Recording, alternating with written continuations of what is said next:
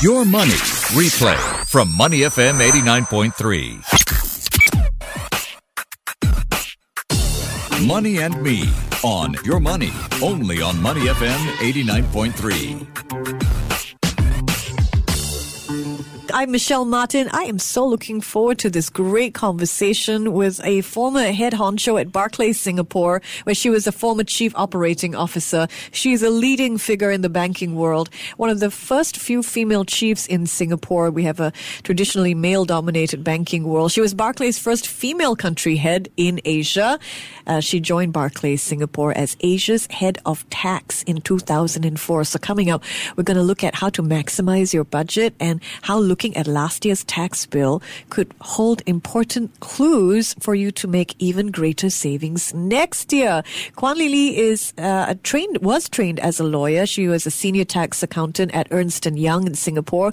And among her many hats back in the 90s, she was part of PwC, where she looked after a tax portfolio of more than 10 financial institutions. She joins us here on Money and Me, where we are on a mission to help everyone master their wealth. She is currently independent Independent Director of CapitaLand China Retail Trust. Good morning, Lily.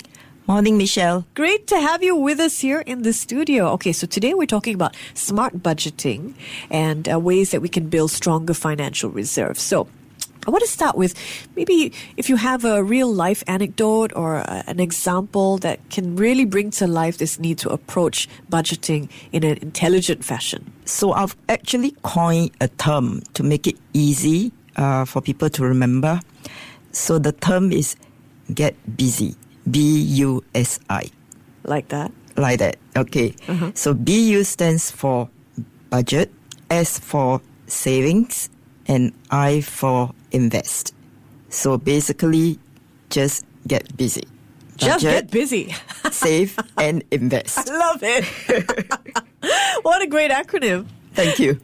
Love that. Is is there um, an example, a real life example, maybe you can share about somebody who's walked to that busy road? Sure.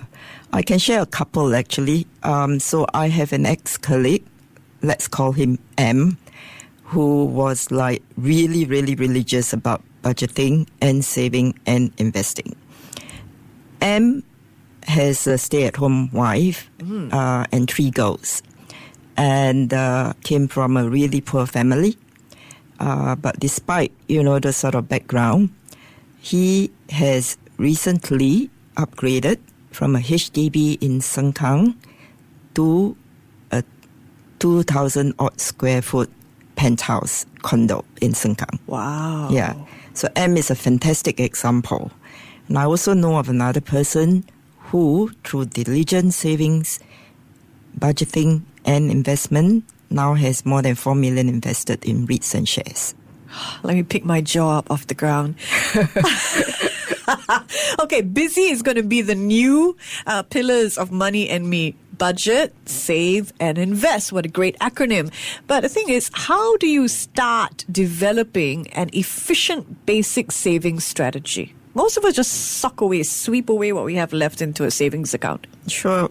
Yeah. I, I would say, firstly, start by identifying a goal. So most goals will actually help you to, you know, psychologically uh, motivate you towards doing something. So start by identifying a goal. It may be your goal to save for a house, for your kids' uni fees in future, or to save enough to get out of a job that you hate and oh, retire early. Number one career complaint in Singapore. so, uh, secondly, draw up a budget. That means listing down all your income and expenses every month. Ooh, that's a hard diligently. Mm. I mean, the first month's hard, but after that, you see that you know it sort of repeats itself mostly. Then review your expenses and differentiate between your wants and your needs and identify the expenses that you can get rid of every month from the wants category. Um, and thirdly, most importantly, invest what you have saved. Don't just leave your money in a savings account in the bank that earns you like 0.05%. Oh. So basically, three steps to develop a saving strategy. First, have a goal, draw up a budget, stick to it and invest. Okay. We are a series of compulsions. So I think differentiating between your wants and your needs and then cutting down those wants is a very important point. I'm with Kwan Lee Lee. She's independent director of CapitaLand China Retail Trust. This is the second of a two-part series called uh, "How to Retire a Millionaire" because it is possible, right, Lily? Definitely. Even if we start in our forties, you can start at whatever age. better to start whenever. Yeah, it's better, better to start, to start late than never. Yeah. Yeah. and you know, as women, I think most of us are going to outlive uh, our spouses. So very important. Yeah, especially for definitely. women.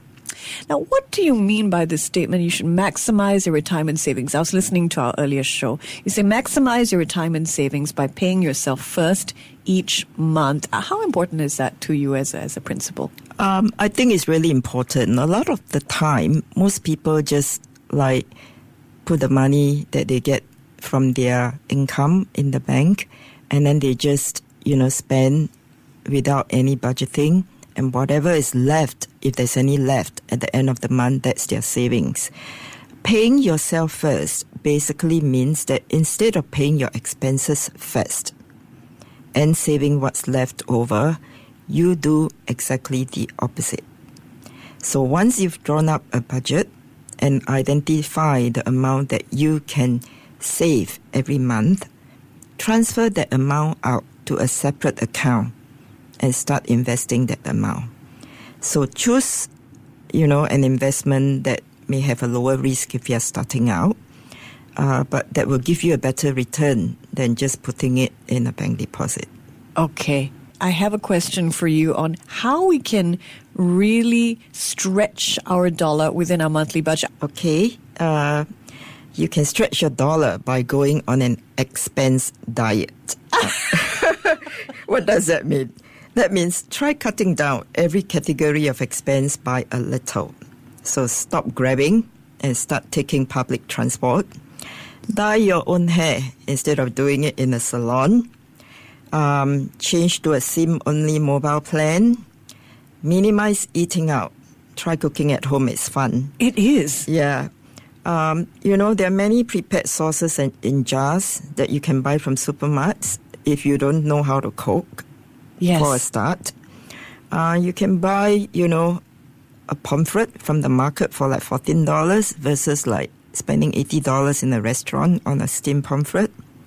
Uh, shop at places that offer the same quality but where you pay less. So, for example, a kilo of beef at cold storage, cold storage or NTUC costs like 50 to 60 bucks. At Marine Terrace, it's like $11. Wow. Yeah And it's fresh too. and it's fresh. Mm, cancel your cable TV and your gym membership if you hardly use it anyway. Um, you know, or stop buying uh, for the.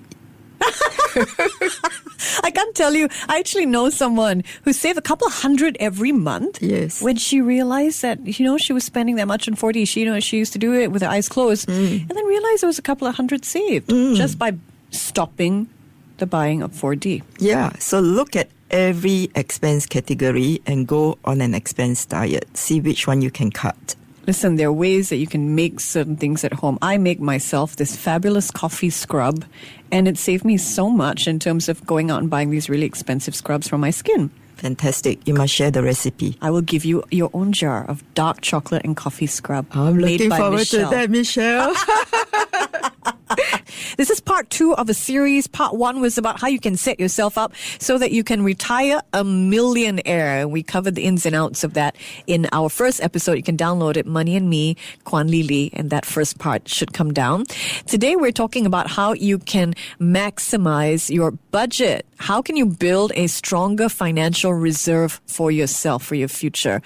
Okay, Lily, we've got questions coming in from our listeners. Uh, first up, here's a question. Is there an app you can recommend to assist with budgeting or do you prefer to write down your expenses in a notebook? Uh, frankly, because it's your own budget, I would do it whichever way you're comfortable with. Uh, for a start, I think, you know, writing it down on a piece of paper might be good to help you solidify your experience and your thoughts. But if you're more comfortable doing it online, there are many budgeting apps out there. Uh, you can just Google budgeting apps and uh, you can easily find the top 10 which are there. For example, Expense Point, Web Expenses, mm. Raido, all those rank really, really high. Um, I tell you what, I'll write an article on it in my blog. What a good idea. dollarsg.com and you can check it out there. Oh, wonderful. Wonderful. Yes. Good idea. It's about the discipline to keep updating it along the way. So technology can help. I have an app yep.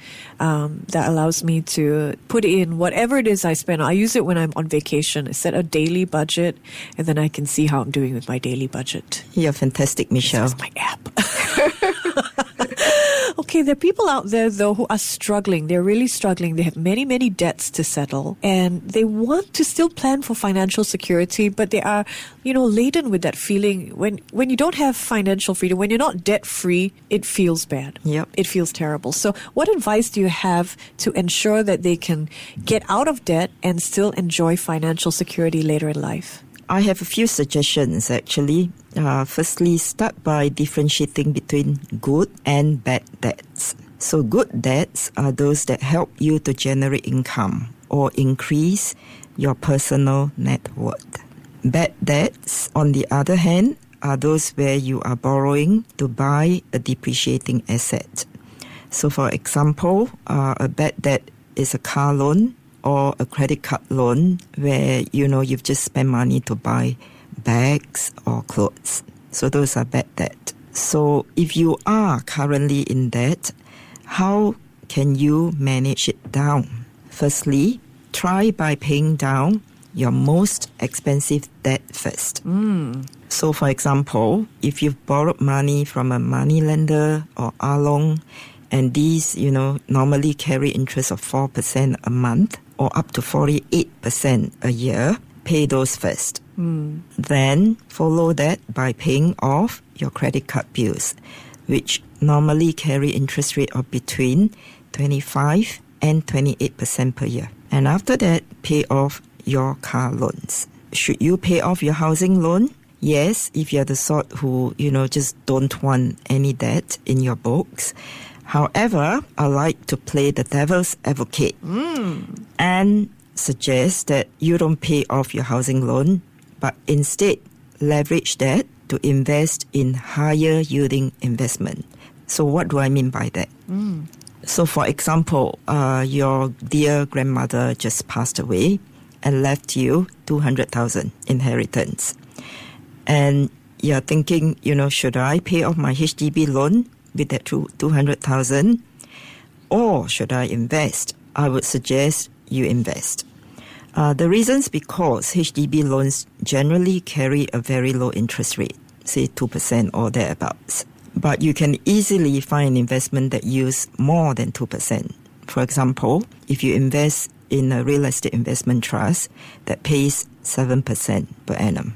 So if you choose to invest in that investment that pays you 7% versus paying off your HDB loan, you have effectively earned yourself 10,000 more per year. How does that work? You basically take 7% yield mm-hmm. on your investment less the 2% interest that you pay on your HDB loan. So that's 5% difference in interest. And you multiply that by the 200,000 that you were thinking of either investing or paying off your loan. So there you have it. You've created another 10,000 per year. Wow. Over 10 years, that's another 100,000. Can you imagine how much that is over 30 years? My mind can't take all this maths in the morning. Those are happy figures, though. Yes. Oh my goodness. And all from rethinking should I pay off my housing loan or should I invest it in something that can guarantee me more than the 2% rate? I suppose that would be a good benchmark, right? Yes. Oh so, so do you want me to suggest other ways to Yes. clear off the debt faster? Yes. Okay. A second way to clear off your debt is uh, by looking for ways to reduce your interest expense. So, for example, there are banks that are always giving out promotional rates if you transfer your loan there for a certain period. So, if you are stuck with a high interest rate loan, see whether you can transfer to a lower interest rate loan. But of course, nothing beats trying to pay off those debts. Also, try to talk to your bank to negotiate, you know, whatever credit card debts you may have at a lower rate. Sometimes it works. Uh, and a third way to reduce your debt is by selling anything you don't need in your possessions to raise cash, for example, on Carousell, and use the proceeds to pay off your debts. Or another way is to see whether there's a side gig that you can do to increase your income. Yeah, everybody has a side hustle these days. I started the bill talking about your incredible credentials in the tax world, and people are anxiously looking forward to this part of the program. So, what are some commonly overlooked ways that we can fully use our tax deductions, Lily? So I can think of at least three tax deductions which are normally overlooked. Uh, the first is supplementary retirement contributions, SRS. So you can contribute up to 15,300 a year and get dollar for dollar deduction on these contributions. So for example, if you contribute 15,000 to your SRS a year and your marginal tax rate is 20%, your tax deduction is worth 3,000. So it's basically 15,000 times your marginal rate, 20%, that gives you 3,000. So you've just created 3,000 free money if you contribute 15K at 20% to SRS. Okay, so that's one way. Yeah. After contributing to your SRS, Yep. don't just stop there. Because if you just leave your money in your SRS account and don't do anything, it just earns 0.05%. And you just make the local banks richer. so please use your SRS balance to invest in listed bonds, funds, ETFs, shares, REITs, for example. Okay. The second commonly overlooked tax deduction is for topping up CPF contributions of up to 7,000 for your parents, your in-laws, your grandparents or your grandparents-in-law. So instead of giving your mom 500 per month as a filial child, consider topping up 7,000 into her CPF. Your mom can then withdraw 500 from her CPF account every month and still spend the 500. Assuming you top up the 7,000 into your mom's CPF account and again your marginal tax rate is 20%, your tax deduction is worth 1,400. Oh, so wow. you've created A thousand. 1,400 free money. Wow! Wow! So, uh, shall we go to the third one? we should, yes. Okay.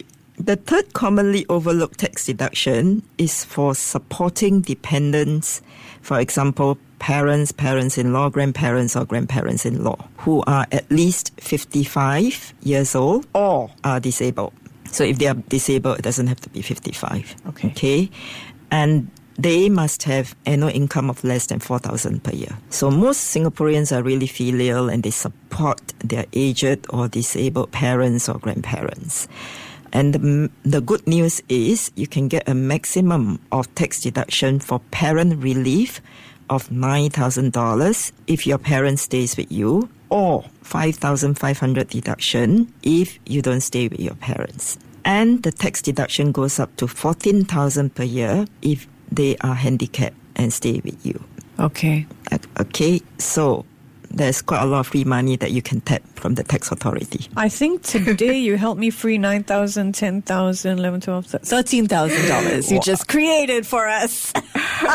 you owe me dinner, Michelle. for sure. I'll throw in a scrub as well. Lily, thank you so much for joining us. We're fresh out of time. This is Money and Me. Oh, we have a question from a listener. Can Lily advise on a good REIT that gives 7% returns in a year? I tell you what, I will send you to her blog and maybe she will write about that. Uh, what is what is your blog address? DollarSG.com. dollarsg.com. We're out of time. Thank you so much, listener, for WhatsApping us. Again, Lily, it's been a pleasure and a privilege. Thank you for being on Money and Me. You're welcome, Michelle. All the best in your investing. Bye. Before acting on the information on Money FM, please consider if it's suitable for your own investment objectives, financial situation, and risk tolerance. To listen to more great interviews, download our podcasts at moneyfm893.sg or download the SPH radio app available on Google Play or the App Store.